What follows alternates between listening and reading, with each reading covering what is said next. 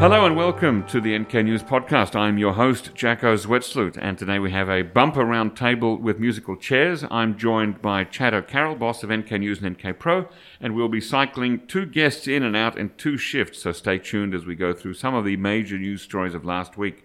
In round one, we are joined by retired Lieutenant Colonel Steve Tharp, formerly of United Nations Command. Have I got that correct? Yes. Wonderful. And we're joined by Jeongmin Kim, intrepid reporter for NK News. Welcome, Jeongmin. Good morning. So, Steve, you've been on the podcast before, way back on episode 29, recorded in July 2018. Can you remember it? Yes.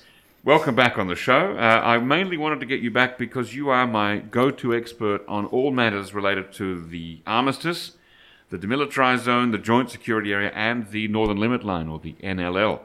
Uh, we'll be touching on a few of those issues today. So uh, thanks for listening to the most recent episodes, and thanks for coming back on the show. Thank you. All right, now the big story last week, one that overshadowed President Moon Jae-in's speech before the General Assembly of the United Nations, in which he spoke about an end of war declaration and peace between the two Koreas, was a South Korean man who somehow ended up on the northern side of the Northern Limit Line and was killed by North Korean soldiers.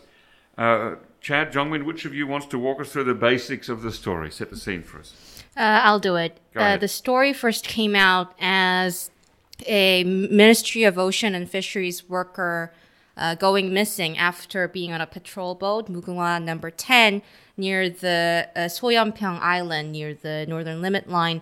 Um, at first, it was just a story about a missing official, but afterwards, things escalated, and the military, South Korean military, told reporters that um, actually the North Korean soldiers shot him dead in the North Korean waters, and that they understand that this man um, intended to defect to North Korea, but without giving enough evidence to the reporters.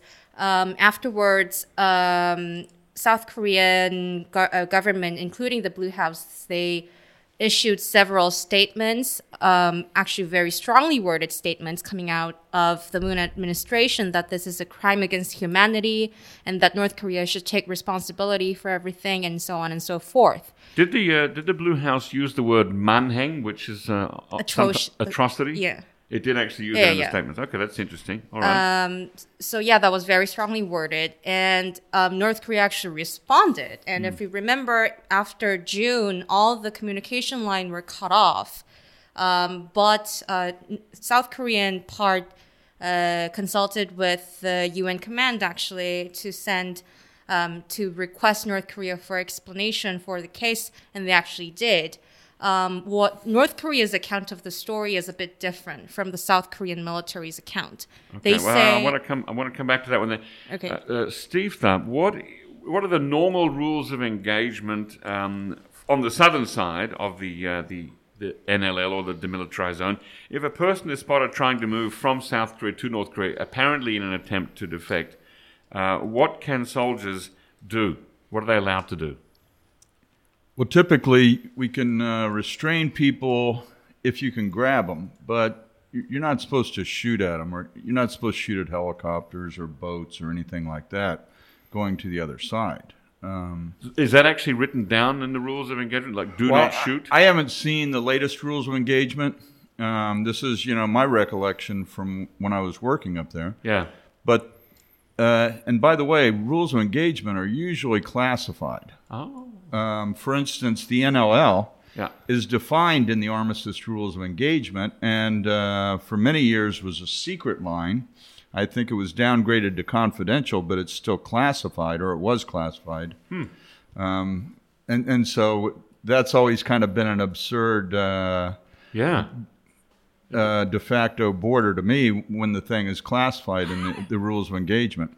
Um, and so in the rules of engagement, they're, they're usually classified because you don't want the bad guy to know exactly what your leash is. It's Right. like the cat that knows how far the dog's leash goes Yeah. and will just play with it right outside the end of that uh, leash thing. And so- Right. so rules of engagement are generally uh, classified secret. However, I do know from uh, doing guard post inspections and stuff, Yeah. um, and we would ask soldiers, "Hey, if you had a helicopter fly over going from south to north, what would you do?" I'd try to shoot it down. No, you wouldn't try to shoot it down. And and so you know this was education that we were uh, conducting 25 years ago, and, and that that kind of education still goes on between the United Nations Command and the uh, units. Because recently, uh, this was in June or July, we had a, a podcast in which we talked about a North Korean defector to South Korea, apparently redefecting back to the north by swimming across the Imjingang uh, and then making his way all the way into Kaesong. Uh, and I think it might have been me. Somebody on that roundtable podcast said, you know, the South Koreans, if they'd seen him, may have shot him uh, to prevent him from crossing over. But you're saying that actually they probably wouldn't have shot him. They might have They- tried they- to they apprehend shouldn't him. have shot They him. shouldn't have shot him. They might have, but that would have been a breach of whatever right, the rules right, were. and and uh, the you know once you make that water, Yeah. then you're good to go. You're good to Uh, go. if if it's thought to be a defector, now if it was thought to be an infiltrator, Yeah. then that would be a different case. Yeah, th- that Questions, must comments? well, that must be diff- yeah difficult for a soldier, I guess, to figure out if it's infiltrator or defector. And so it's better to rule on uh, the side of safety and, and not kill an innocent person. So person. you say this is actually one of those rare instances in which the, the rule is not shoot first, ask questions later. right. It's it's not like on the north side. Okay, so th- that was my next question. So on the north side, if they see somebody crossing from their side to our side, from the north to the south, uh, is it the norm for them to shoot? Well, we don't we don't typically have that, so we don't know. Right. Um, but is there a pattern of, of them? A- again, uh, people don't usually cross the DMZ going from uh, south to north. It happens occasionally, but I think if the person can get up to the guard post on the other side and turn themselves in, then they, they have a tendency to do that. Right. But right now it's different in North Korea because of the COVID 19. And so I think they're shooting people coming in from anywhere. Yeah. Yeah. We'll, we'll definitely come back to that later on. Uh, John, I want to return to you. So there was initially some confusion about this man from the Ministry of Oceans and Fisheries. Was he trying to defect? Was he trying to commit suicide? Uh, my initial thought before this, you know, uh, before the later events happened, my initial thought was that suicide was the more likely option because a lot of Koreans don't swim. And this was a very long distance. This was uh, from uh, the boat was supposed to be 10 kilometers south of the NLL, and so from there to the NLL and then to the northern coast would have been uh, 22 miles or uh, 40 kilometers. That would have been quite a long way to go. Yeah, a lot of things just really don't add up. Um, the evidence that the South Korean military brought to the press briefing was that first, the man was wearing a life jacket, which shows, which points to the intention to actually jump off the boat, Right. and that he left the slipper behind, but that was it. And the colleagues and the family members, they are right now arguing that he had no intention to defect or whatever, although he had some debt. Well, all Koreans have debt. Uh, after that, I said there are the difference between North Korean and South Korean accounts, right? There, there are two points that differ. One is whether or not he intended to defect. South Korean military, South Korean intelligence actually said that they had some sort of monitoring, intel, uh, monitoring uh, intelligence after monitoring audio signals that he intended to defect. But um, North Korean side of the story was that he just said he's a ROK national a couple of times and that he stopped responding. And when um, he stopped responding, the North Korean soldiers allegedly fired blank twice and he tried to run away. Um, so that was the North Korean side of the story. And because he was trying to run away, maybe they had to shoot him down. Swim away, I guess. Well, Yes, see, that- no, he, the, the story said that it looked like he was going to flee. yeah, because we were all in Yeonpyeong, as listeners know. Uh, which now Yeonpyeong Yeah. technically is two islands, right? There's Yeah. a bigger one and a smaller one. So Yeonpyeong and Yeonpyeong, and we were there back in May. Now the thing that I remember was like we couldn't really see North Korea very clearly. Oh, it was quite a hazy weather when we were there. Um, but even at the the highest points of vantage, we could barely make out mountains on the on the horizon. So if you're in the water, your view is going to be extremely limited. So I was wondering, just from a technical perspective, how did he navigate? How did he know which way to swim or to drift if if he was intending to go to North Korea? It would not be easy, um, unless perhaps you brought a waterproof uh, cell phone or something with a lot of battery power that you could you could basically see on the map. Um, and then the other thing was Uh, if he had swum that, and it's about 25 miles, I think, from point to point uh, to where he showed up, um, the weather, you know, it would have been pretty cold overnight, so he would have probably be in very low energy by the time he arrived in in towards the North Korean soldiers, and I like Jeb Bush. uh, Yeah, how But- would he be able to like yeah, say he wants to defend? Now, St- Steve, you and I have talked about this off off air. Uh, do you want to share with us? So, you think that he had some knowledge of the currents and, and that he had a reasonable expectation that he would have ended up on a North Korean coast? Well, he, he was clearly a fishing guy. I mean, this was his job to be out there, and so he would have known the currents. My own experience, I went out with a defector group that uh, the one that uh, throws the bottles with rice in them, rice and, and Bibles, and we did that off the, an island just to the west of Kanghwado, and it's amazing how fast those bottles were gone. Um, the currents, and, and I think it's got to, a lot to do with the high tides on the uh, west coast, but those currents were really fast. And so if he knew where the currents were, which he would have if he was a fishing guy, um, he probably timed it that way and, and said, okay, this is a good day to do it. So technically, he wouldn't have had to have done too much swimming if he'd had a, fl- a flotation device and or a, a vest. He could have just Well, drifted and- along yeah, with they, the currents. They, they said he had some other uh, flotation material with right, him. And that would have taken him quite rapidly to the north. You think? Well, I, I think it would have. It, it doesn't make the, the trip look as long as it does if he was actually having to swim it. That's certainly true, but it's also true that those currents can also, if you misjudge, they can take take you right out to uh, the Yellow Sea. Right, he could have missed the, um, the the bit of land that he was aiming at, and could have ended up going out to the open seas between Korea and China. Well, when I talked to the group uh, that that threw the bottles, they said they put GPS devices in certain of them, and they just go all the way up uh, the uh, west coast of North Korea.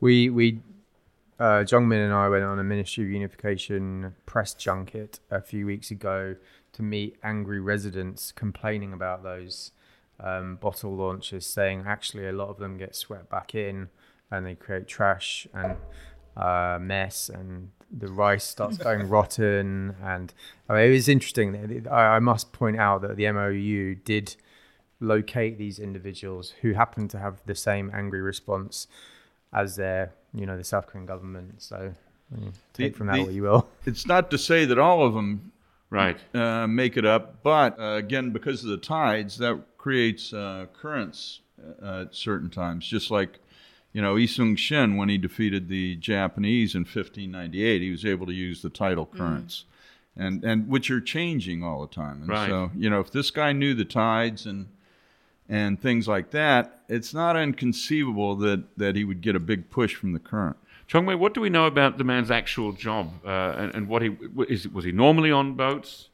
Uh, he was a 팔급공무원, which means he is a person who regularly goes on the boat to inspect the fishing boats Okay. near the area. And at the time, it was around the fishing, uh, like high time for uh, fishing. What do you call it? The crabs. Okay, so crab season. Yeah, yeah, yeah. Crab season. So he was out there inspecting the boats. Okay.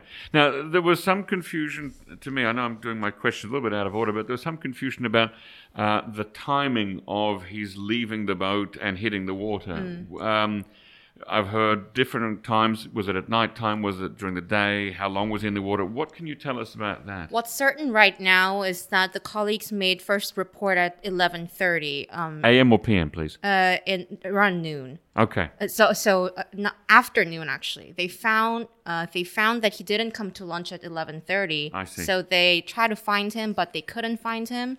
So they reported to the Coast Guard around um, a little bit after noon, 12 uh, 51. But um, he was missing um, since earlier in the morning, actually 1 a.m. Uh, 1:30 a.m. He said that he has some business he has to handle and got out of the steering house. And then that's the last time his colleagues saw him. So probably it's sometime between 1 a.m. and 11:30 um, that he jumped off the boat. Now, couldn't that have been a euphemism for I have to go to the, the toilet? Yeah, that could have been, but that was the last time he was seen. Okay, so, a one thirty, he was in the wheelhouse. He leaves and he's not seen again.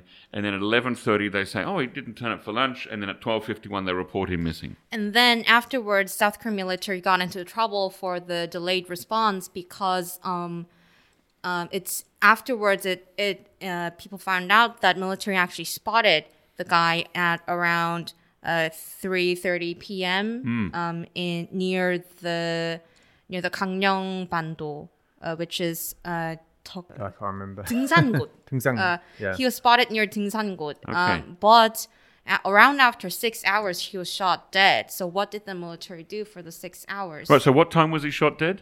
Uh, 9:40 yeah. PM. And so we're quite we're quite sure of that time. Yes. Okay, so he And- may have gone missing around sometime 1.30, 2 o'clock in the morning, and then the following night at 9 p.m., that's when he was shot dead. Yeah.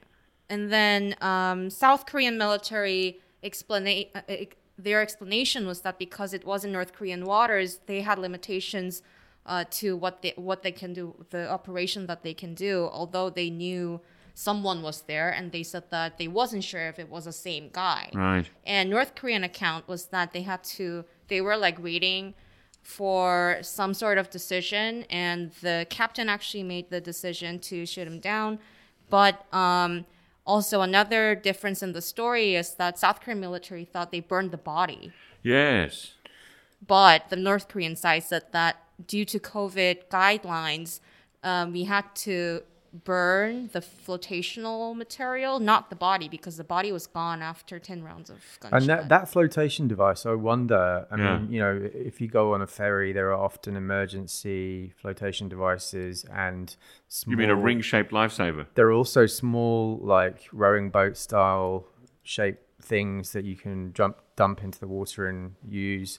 I, w- I mean, surely they know if there's something missing from the vessel he was on. Right, I could say And- this was missing. Yeah, Yeah. and that would give some clue as to what whether what they saw. It, In- again, there's so many odd details here. So it seems like he may have been in the water for almost 20 hours from the point at which he left the boat on the southern side of the north uh, northern limit line to the point at which he was uh, shot and apparently killed by North Korean soldiers. Uh, and then we have this, this very curious statement that was remarkable both in the, the speed that in which it came out and the uh, the contents, uh, Jeongmin, right? That's, that North Korea is not known for ra- re, uh, reacting so rapidly. and Kim Jong Un apologized. and with a too. personal apology from Kim Jong Un. But there was also some criticism for South Korea uh, for being public and making allegations, and uh, it made me think, well. If you're going to cut the military communication lines, as Yeah. North Korea did in June, if you're going to cut the Blue House presidential line, what do you expect? you know, there is there, there are secret channels, but um, it's not clear that they're useful for emergency communication. And those, you know, that presidential hotline was created for exactly this reason. And then Kim Jong Un, North Koreans moaning and whining about the fact that things are in the public. Well, don't cut the communication line then. Steve, do you want to comment on that? You've been here uh, enough time to see lots of different uh, incidents. Well, the, the, just going to the communications line briefly, when they say cut, it means somebody just flipped a switch off. Um, the, the North and South planted a great big uh, cable over on the west side of the JSA back in 2000, summer 2000. And, and so I think they could handle thousands of phone calls on that, thousands of lines. So it's um, mere matter, ma- eh, matter of just switching. Uh, a, a thing on and off. And so for them to to be able to communicate quickly would, would be take nothing. Right. But they need to, they would need to know that there was an inbound request to flip it back on if it's been flipped off, right? I don't know. Um, when I was in the United Nations command, after, when we were going through a period of the North Koreans not talking to us, we would still make a communications check a few times a day and still kept the stuff open. You mean a, a- an actual uh, a communication check via wires? Right. Or You'd somebody going out with a phone and- and see if they'd answer it. Okay. And it seems the statement, um, the statement was actually from the United Front Department, which is in charge of in charge of South Korea affairs. It seems that it was the um, NIS to UFD line that was used as communications, actually. So Yeah. it was Okay. on. So not military to military or government to government, but Yeah, uh, it, it United seems it Front was Department NIS to and the NIS. UFD. Yeah. Okay. And do we know where how how and where they're communicating? No, No. idea. Yeah, I found the the language. Go on, Ju- Chad. But just to say, yeah, I mean, th- if you think about this starting as a Coast Guard type of case, then the military are involved. Um, it wouldn't necessarily be uh, the top priority for Coast Guard to think, oh, let's contact the NIS to get them to use their secret UFD line to see if we can solve this bilaterally without it going into the media Right. and again i just think this goes to show like if if you if if there are going to be is if there's potential for crisis and uh, problems and incidents in the future it would be prudent for those lines to be kept open switched on whatever you want to des- however you want to describe it um, because this is exactly why it helps to be able to talk quickly and Yeah. confidentially Now, Steve, I, I just noticed you sharing a map there with Jeongmin. Tell, tell us what, what you've just showed. Well, I was. She had mentioned the Kangdong Peninsula, right? Yes. Yeah, and It's in uh, Sanlitun. So it shows up here on this armistice map. Right, you brought the actual 53. maps of the 1953 armistice with you. And, Yeah. and so a, uh, a current that would go from Kanghwado up to North Korea, the west coast of North Korea, would go right past there. Okay, so you're if saying it was an if easy you target got in to the hit. water there, it would just take you right past there. So yeah So you think it was a fairly safe bet for him that he would have ended up there if he'd jumped in at that point at that time, given the way the currents were moving? obviously, it wasn't a safe bet. Yeah, well, Um, the the uh, but but he would have had the ability to research this and uh, figure out where the probably the likely place to do it is based Right. on the currents.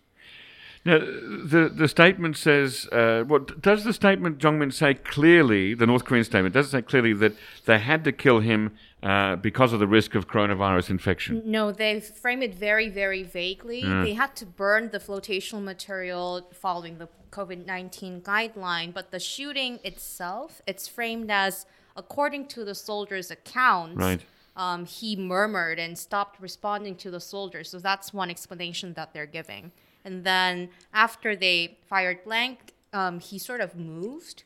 Um, Yeah, that was some very odd wording there. I made a, a, a note of this that uh, uh, it almost I, I can't tell from reading the Korean at some points is he on land or in water because it says uh, that he's trying to run away uh, and then also that he's trying to lie down flat and he's trying to cover his body with something. Yes. and which and it's all like it seemed it's eh. not it's not like Yeah. it's not like they framed it as he tried to flee And the murmuring also is weird because the first time that the North Koreans engage with him, they're approximately 80 meters away from the man, is what the statement says. Yes. And they ask him his identity, and they say the, the Korean word there is that he murmured that he was a South Korean and then stopped. But hold up, how, though. How, how, how good is your hearing at 80 meters? Can you hear somebody murmuring? Oh, but hold up, though. D- isn't there also something in the statement that says a North Korean vessel found him first? yeah a fishing a fishing vessel reported it to the military unit But we don't know how close they got. Right. It doesn't So say. they might have spotted him in the sea. Maybe he actually got onto the coastline, and that's where this. Yeah, but if you got to the coastline, very you wouldn't unclear. stay in the water voluntarily, would you? You'd say, "I'm at the coast now. I can, you know, ditch this uh, flotation device and safety vest and get onto land." very odd. It's very odd. And the the murmuring at 80 meters, Jeongmin, do you buy that?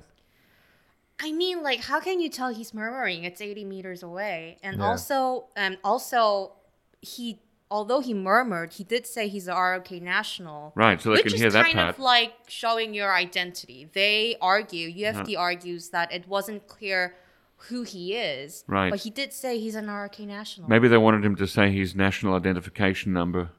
Maybe. Uh, Shout that out there, Well, Steve. What are and, your and the assumption there is that this is actually what the soldiers said and did. Um, Right. This is what's being reported, and clearly the soldiers might have made up a different story amongst themselves, or the leadership might have made up a different story, just because it was starting to look bad. And they, these soldiers maybe followed their orders to the letter, which was kill anybody trying to get in, and then uh, you, you burn them. now you likened this to something that was done at uh, at Venice back in the Middle Ages, right? Right, right. Uh, during the uh, the Black Death uh, that, that swept through Europe uh, a few times over a 60, 70 year period, the Venetians actually burned the bodies of, of the victims of the Black Death. Yeah, and just just on that, um, it is important to bear in mind the broader context. So early mid August, we started hearing reports about North Korea really uh, increasing the um, uh, durability of their border shutdown. Mm. So, uh, call for all Sino North Korean trade to end in order to just ensure there's no risk of unwittingly importing it amongst packaging, cargo boxes, etc. Right. And then um, back in, uh, and, and we also heard that confirmed from uh, UN agencies in Pyongyang who said they could no longer import stuff.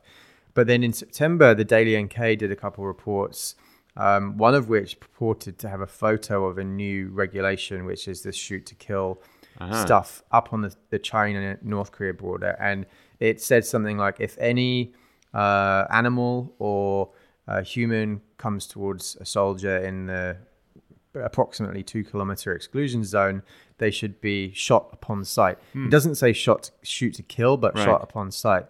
And it, it also adds that this policy should be enacted throughout the republic, which would suggest that it's also in place down uh, in the even close to the NLL.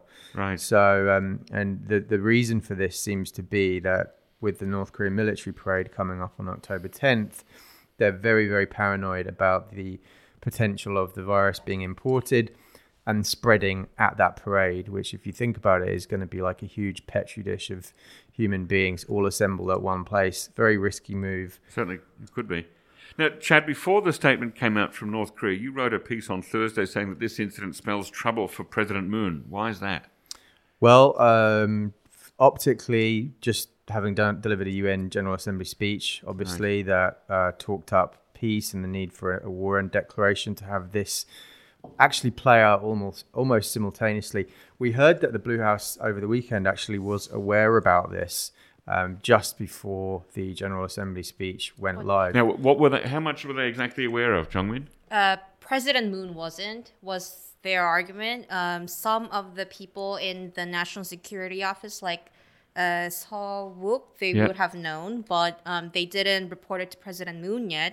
And so their story is that after President Moon, um, the speech went out, the president heard about it and he was angry that this happened, and he and was it was like, a pre-recorded speech as well. and the and the video was recorded on September fifteenth. Ah, they so could have changed bit- it, but They couldn't really. I mean, Well, the, the logistics of filming it all, getting it to the UN. The Right. UN is very slow. You know, I, I can't imagine it would have been easy to do.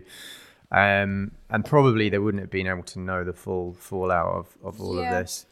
I, I mean, I think it's not something that would have been ordered from above, but it doesn't look good, and it makes Moon uh, look a bit stupid domestically and internationally to have made all these calls and made so much effort after the destruction of the liaison office and Right.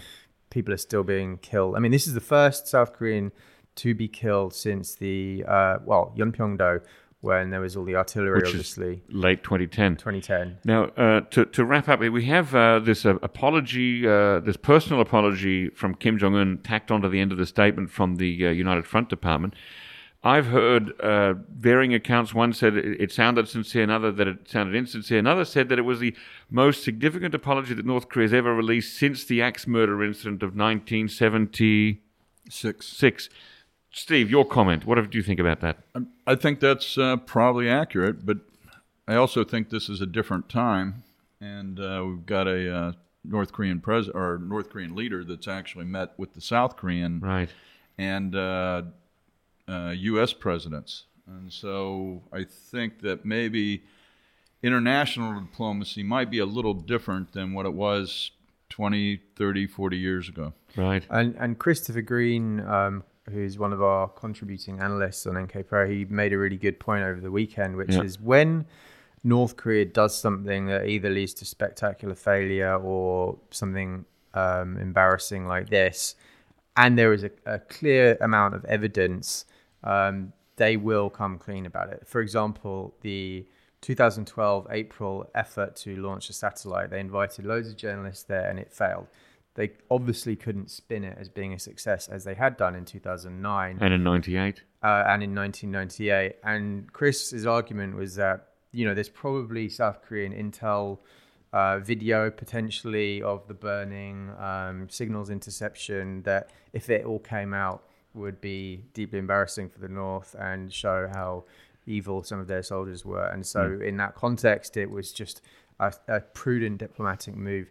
But Chris's argument is we shouldn't read too much into it as being a sign of a, you know, bigger outreach or bigger positive. I think you probably agree with that, Steve. Yes. Yep. Jeongmin, you too? Yeah. All right, and that marks the end of the first half of our Marathon Bumper podcast. So thanks to our guests, Steve and Jeongmin. Oh, Steve, final Can I- thought from you? Yeah. Um, we keep talking about the NLL. Yes. And uh, if I could just say something real quickly about that. Please. It's not an armistice measure, but it's a measure created by the United Nations to ma- command to keep our uh, our side in compliance with the armistice. The, the armistice has some real fluffy words about you won't enter the contiguous waters of the other side, and contiguous waters are not.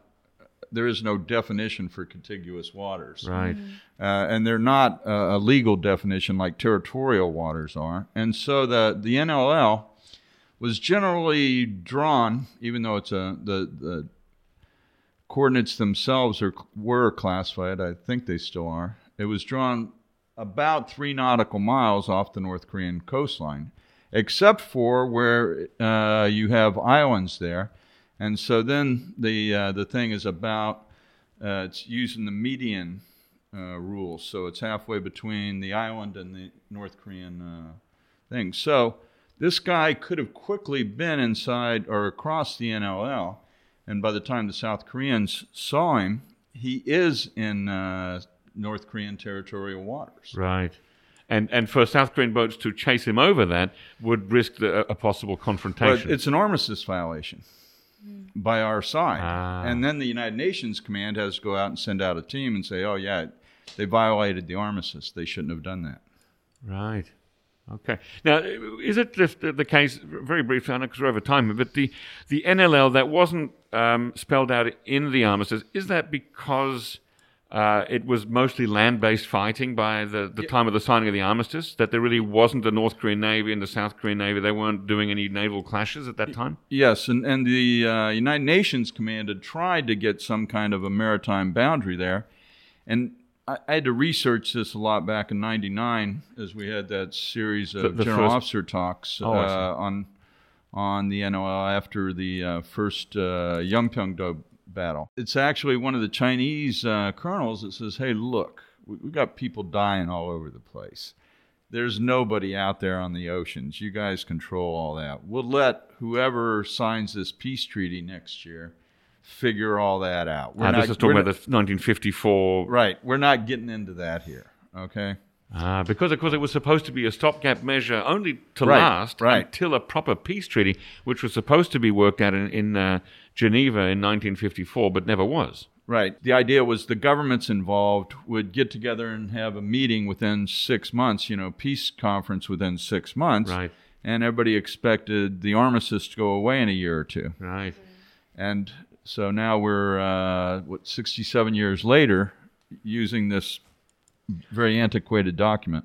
All right, uh, that's where we, we stop now. We say goodbye to our guests and bring two more people in. So thanks, Steve and Jeongmin. All right, we now welcome two new guests uh, to our uh, Bumper Roundtable podcast. Chad's still here with me, but we welcome Colin Zwirko and Min Chao Choi. Have I pronounced that correctly? Yes, you have. Thank you. Unlike me. Morning.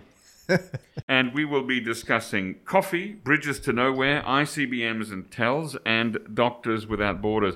And uh, that's probably all that we have time for today. Although I, I do, I was a bit sad when I heard very late last night from Min Chao via text message that there's also accordions to be talked about. So, accordion to my taste in music, we should definitely talk about those instruments, but it may not be on this episode. Min Chao, you okay with that? I'm okay. We can talk about it later. All right. So, Min Chao, coffee in North Korea. Who drinks it?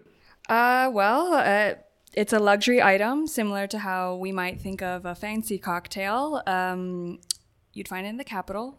Probably not available as brewed coffee in townships or in villages. Uh, almost always drunk in public and a conspicuous consumption good. Now, coffee comes in many forms. Is there also instant coffee available in North Korea? Yes, instant coffee in the sachets or stick coffee is quite popular. Um, you can buy it in department stores in Pyongyang, big bags of it. Is that also a luxury item, the, the instant coffee? Maybe the way we would think about chocolate. It's still a nice little treat, but available to some North Koreans, and also uh, instant coffee in jars uh, or in other forms other than stick are available over the Chinese border.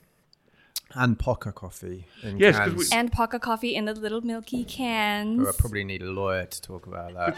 But, what, didn't we do a podcast on that, Chad? I feel like we did a podcast once on your investigation into the, the coffee cans from Did Pokka. Pokka were not very happy about that, so probably should not talk about it too much. All right. Are they still uh, there?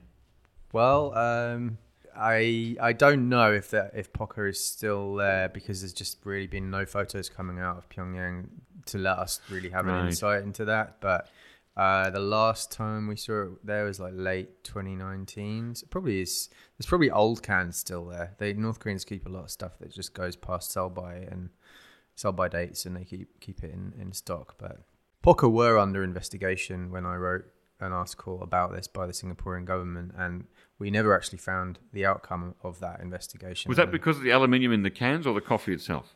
Uh, no, because of uh, suspicions of a, uh, a knowledgeable salesperson in Pokka in Singapore selling it knowingly to North Korea via third countries. Uh, uh, there is no lawyer present, but I would, uh, if there was, I would have to say um, Pokka, of course, deny this, and uh, uh, they claim that they're doing nothing wrong, and they have no control over where uh, buyers resell coffee to.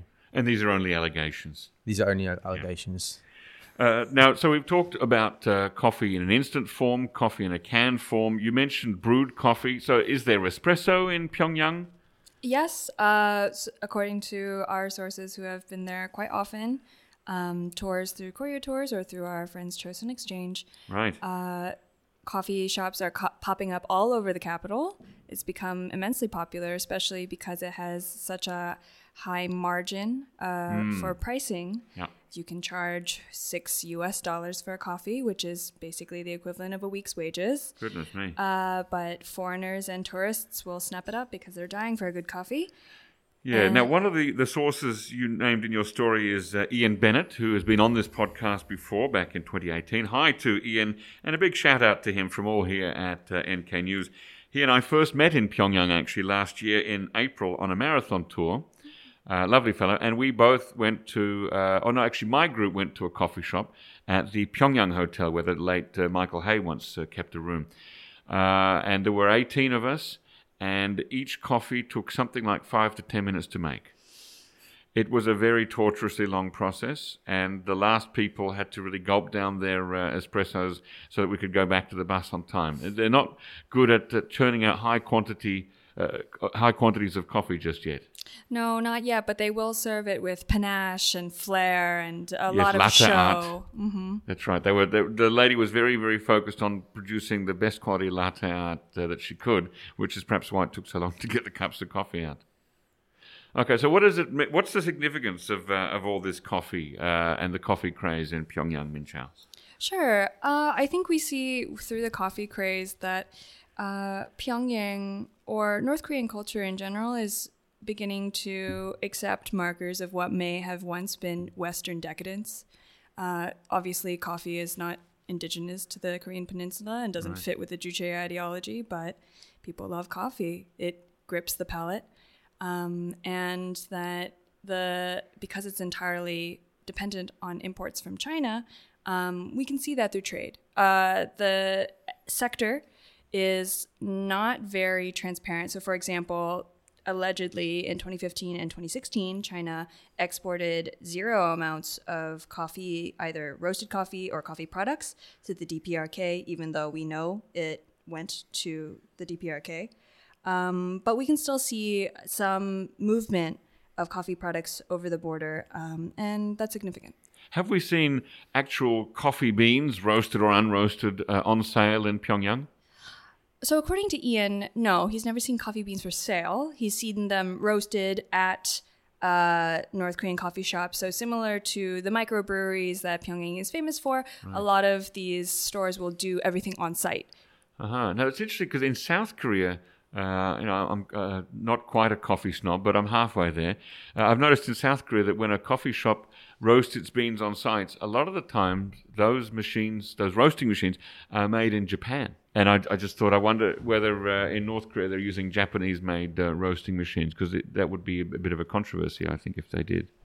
I think we need to ask Ian. I'm not. I have no visibility on uh, the kinds of roasters they use. Right. Okay. Uh, now, turning to uh, Colin, you dropped a bit of a bomb on us last week when you reported the news of an NK, sorry, the results of an NK News investigation that Kim Jong Un had secretly visited a key nuclear weapons-related factory on uh, America, American Independence Day back in 2018, less than a month after the famous June 2018 Singapore summit. Where exactly did he visit? So uh, Kim Jong Un went to the it's called the March 16 factory. It's located in the city of Pyeongseong, just north of Pyongyang, and uh, this is a factory that produces all sorts of vehicles. Uh, they in the past had a sort of a joint venture going on with a Russian company. Um, they've uh, some analysts have found through comparing photos that they are importing Chinese trucks and then modifying them to be both uh, you know industrial for industrial use and for what's called transporter erector launchers. These are for transporting missiles. It's un- it's unclear how much of this they're doing uh, under their own, you know, producing from scratch, uh, or how much they are still modifying Chinese trucks. Uh, but uh, the reason why it's important is because this is where the the largest ICBM called the Hwasong 15 uh, was on its transporter truck uh, the night that they tested it uh, back in November 2017. Mm-hmm. Now, how did you uh, manage to, to find out about this uh, secret trip in uh, on 4th of July 2018 to that factory?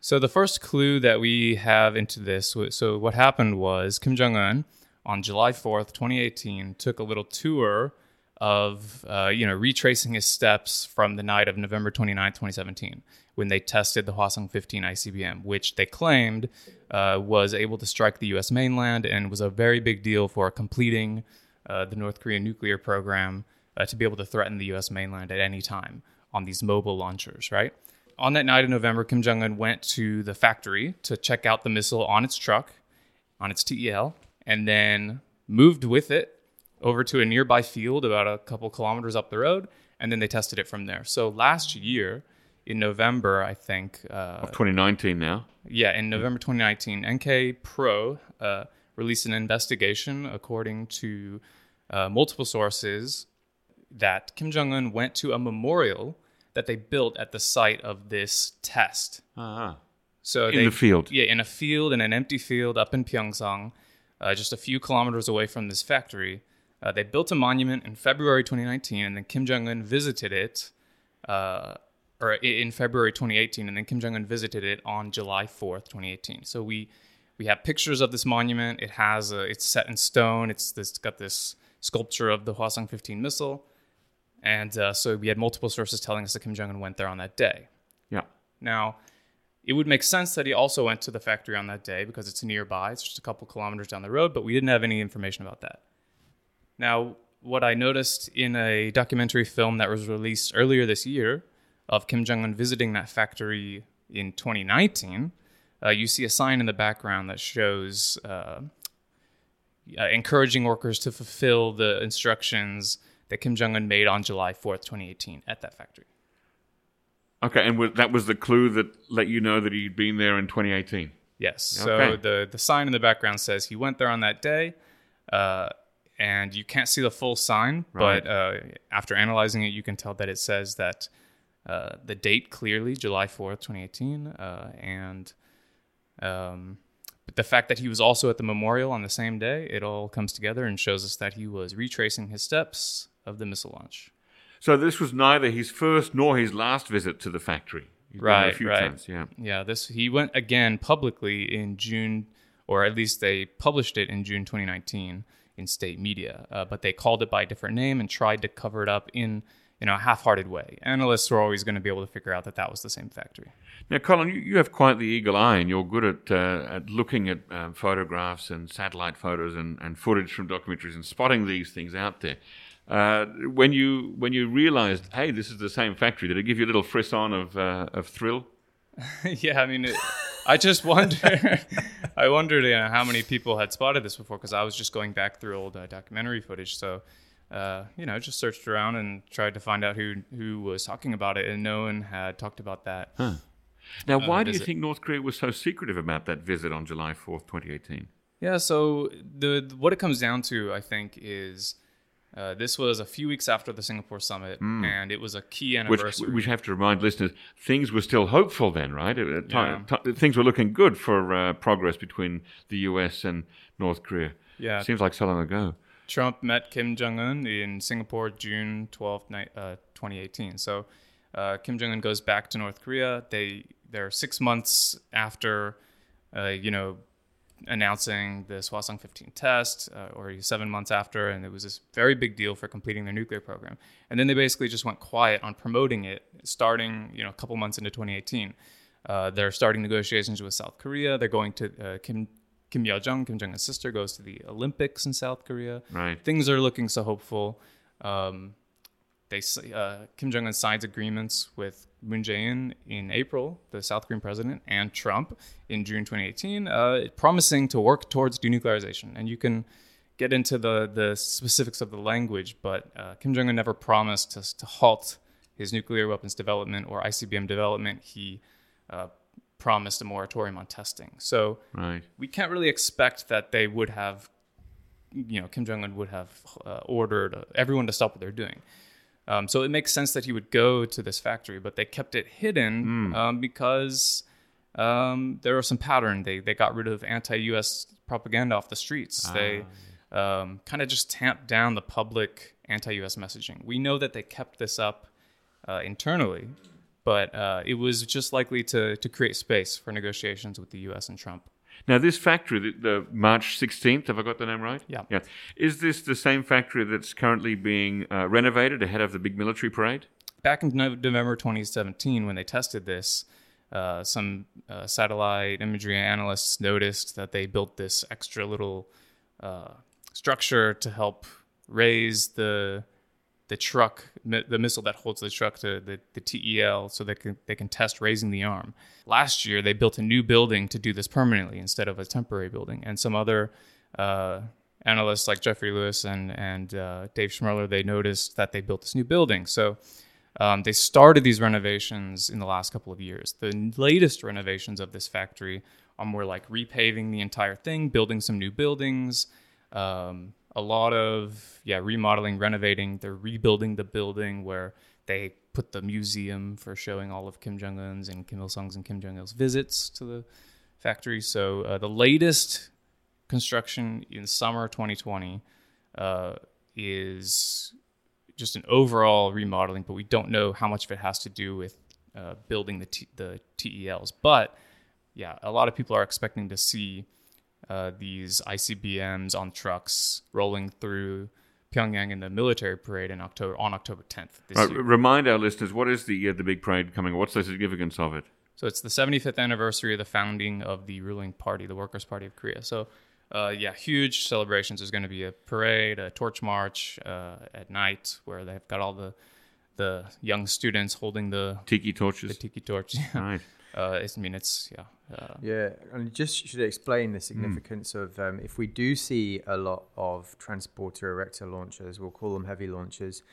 Um, that's going to be a really significant development, and um, I urge everyone to look out for that. Just when when we see the parade, count how many of the ICBM and intermediate range ballistic missiles we see on heavy launchers.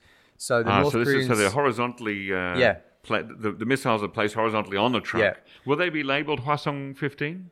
you'll be able to spot them if you know what the Hwasong series of missiles looks like. But the key thing is that these heavy launchers have been a big uh, stumbling block for North Korea, and it's kind of like a choke point in the country's nuclear weapons program. Right. They imported six from China in, I think it was around 2010. Uh, they imported them as um, logging vehicles to carry, you know, large logs that have been felled. Um, and then they basically gave them a paint job, uh, did some adaptations, and um, rolled them out uh, for these military parades. But because they only imported six, Yep. it's not very good for deploying a large scale, a large number of missiles. It's always been baffling to me how uh, a lot of foreign experts have said that this is very sophisticated technology that the North Koreans would struggle to make reliably. The transporter erector launcher. Yeah, when they can make the actual Hwasong 15 missile, no problem. Right. But the, the TEL itself is deemed to be quite a big technical challenge. Um, I guess part of it is due to um, just the pressures and strains it needs to deal with. But um, if this facility that uh, the factory that um, Kim Jong Un visited, that Colin has been watching, has actually made big strides in its development, then they may well be able to produce this. We know that they've started making large buses and things like that recently. Yeah. Um, and you tell us about the tires.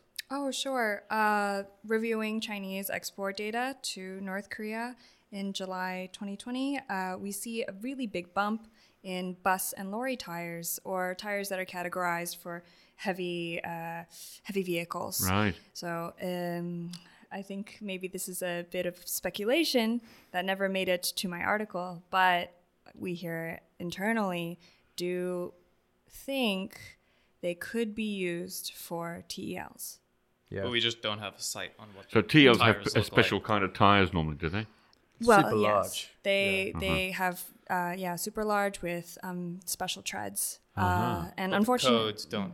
Yeah. So what is? Unfortun- unfortunately, the HS codes, the harmonized system, which um, almost the entire world uses when it comes to uh, shipping and trading items, Yeah. um, the HS codes don't give us the kind of granularity that uh, would tell us if they're TEL tires or not. Um, just that they're um, these kind of heavy duty tires for uh, buses and lorries. Now, Colin, the other story that uh, I'm looking at from uh, your work last week was that uh, the China DPRK bridge to nowhere, as we like to call it, Yeah. uh, that work uh, has stopped once again uh, amid new COVID 19 border controls. Uh, you know, I, I have to say, before I saw that story, I thought this bridge was finally finished. Yeah. So wait. So how much did this cost, Chad? Uh, back they finished it in 2013. million dollars. Sorry, how much? $350 million. dollars. $350 million It was Build built to build one bridge from Dandong to Shiniju. Yeah. the outskirts. And it was completed around 2012, 2013. 2013. Yeah. Eight years ago. Uh, Jang Song Tech was purged. I think Oh. that may have been a contributing factor to why it never opened. You know, there was a lot of speculation about his ties to China, Right. uh, currying favor, and so on. But it's just been sitting Yeah. abandoned until Just ended in a the, the the nicely paved road and this nice perfect bridge just ends in a field in in, in North Korea until last uh, just about a year ago they started to build this road finally.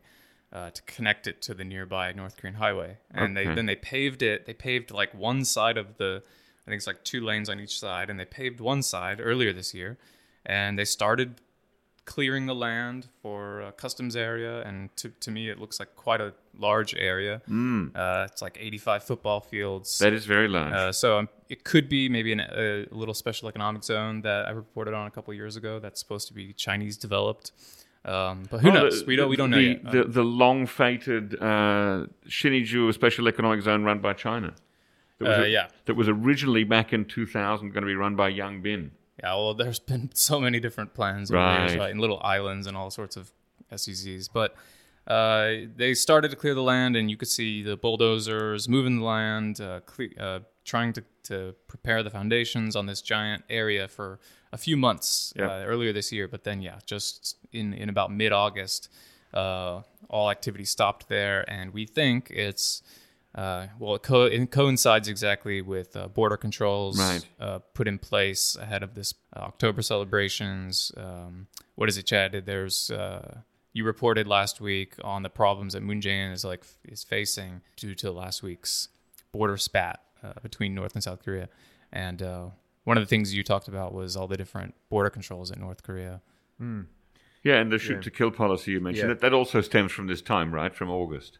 Yeah, exactly, Yeah. exactly. Okay, so it makes sense, I guess, that uh, we're not going to be seeing anything happening on that uh, uh, cross border trade or cross border bridge building uh, until those uh, COVID restrictions are uh, are eased. At the very the very earliest, yeah. Yeah, it's it's weird though because they they did keep construction going for Ah. the last you know dur- throughout the the pandemic this year, um, and uh, Daily NK reported last year that the bridge is be, that the cons- the connecting highway is being managed by uh, a Chinese company, the construction. So there was probably some cro- some border crossing going on specifically for that bridge, but. So he's saying that physically, right now, a truck could drive from Dandong to Sinuiju outskirts over that bridge, and yeah, it would connect. There was video taken by Daily Okay. NK of vehicles crossing that bridge uh, this year. And Uh, don't UN sanctions prohibit countries investing in infrastructure projects in North Korea? Well, there's been a we've reported on a lot of uh, direct evidence of Chinese infrastructure projects that would need uh, UN approvals, but we you know those kinds of things are out the window these Right. days. But but yeah, so we just think it's an extra sensitivity towards COVID right now. Just can't afford any exceptions to the rules uh, ahead of all these celebrations, and it could last into January because of the Eighth Congress in January. That's another huge celebration Yeah. Right. that they probably can't afford to have uh, upended by an outbreak. But uh, a lot of that is unknown, the, the COVID situation. Okay, so the uh, the bridge to nowhere once again ends in a field of screams. Uh, Min back to you. You uh, wrote a story about Médecins Sans Frontières or Doctors Without Borders last week. Yes, I they did. were back in, or they they were in North Korea once back in the uh, late 1990s, mid to late 1990s, right, from 95 to 98, Yes. and they left because of uh, the difficulties of working with the government of Kim Jong Il. Uh, when did they return, and what have they been doing recently?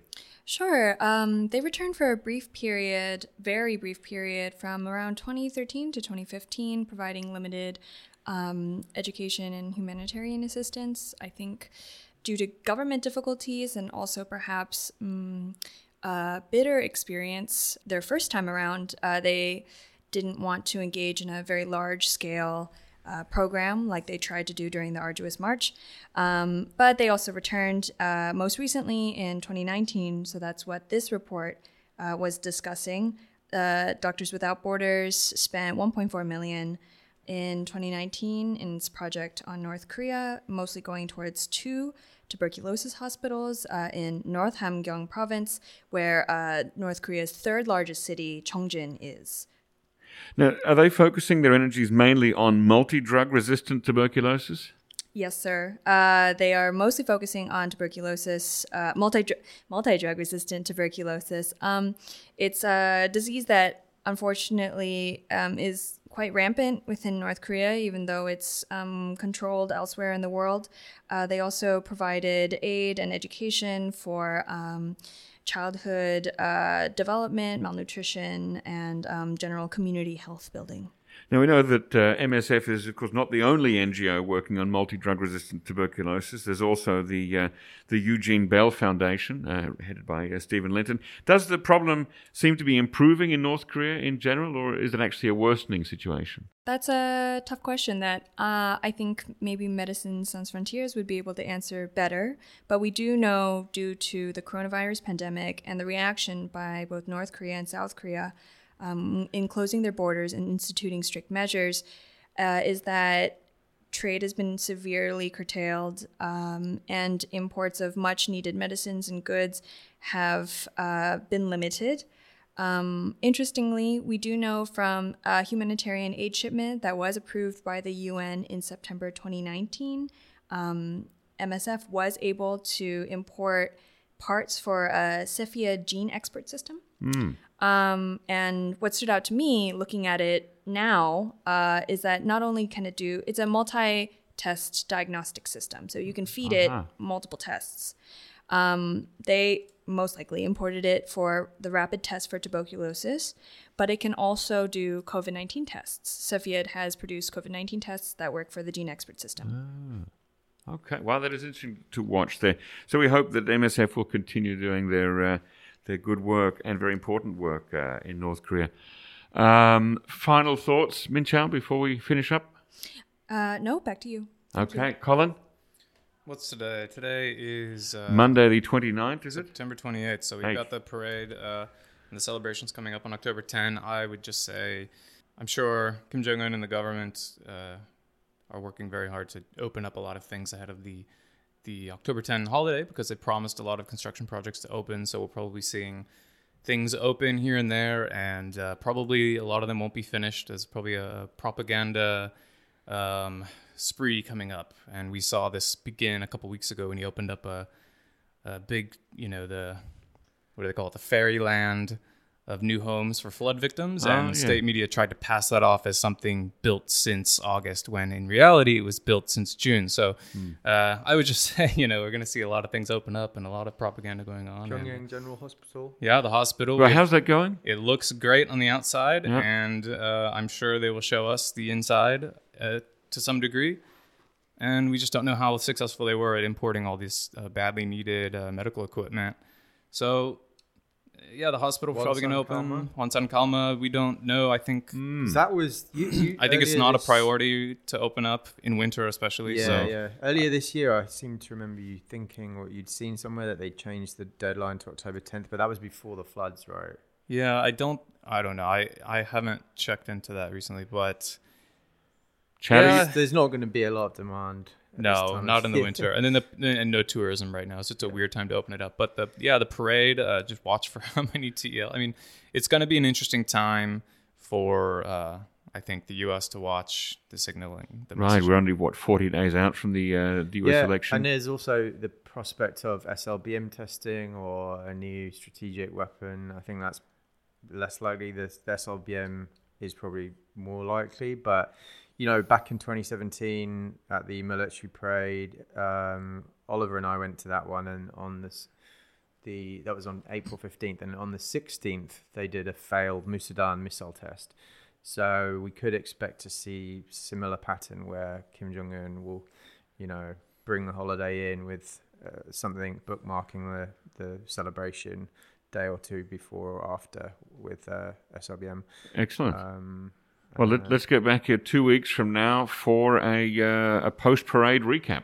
yeah, yeah, we do. Yeah, we do need to get that Yeah, and if- together. oh, and just point out we we are doing a live um, NK Pro Korea Risk Group open access uh, Zoom call with uh, Andre Lankov and uh, Ankit Panda and myself on uh, October twelfth, the morning um, of Seoul, Monday morning at I think it's 9 a.m. You can find the link on our website, but we're going to be basically just going through uh, images of new technology, and also uh, Dr. Lankov will give us a bit of spin on the, you know, impressions from speeches and so on. And I'm sure we'll do a podcast as well on the topic. Excellent. One more reason to subscribe to NK News and NK Pro, ladies and gentlemen. Yes. Uh, so don't forget to subscribe to this podcast and to NK News and NK Pro for all your latest news and updates on what is happening north of the demilitarized zone. Thanks for listening to the podcast. I've been Jacco Zwetsloot, and we'll listen to you next time. Bye.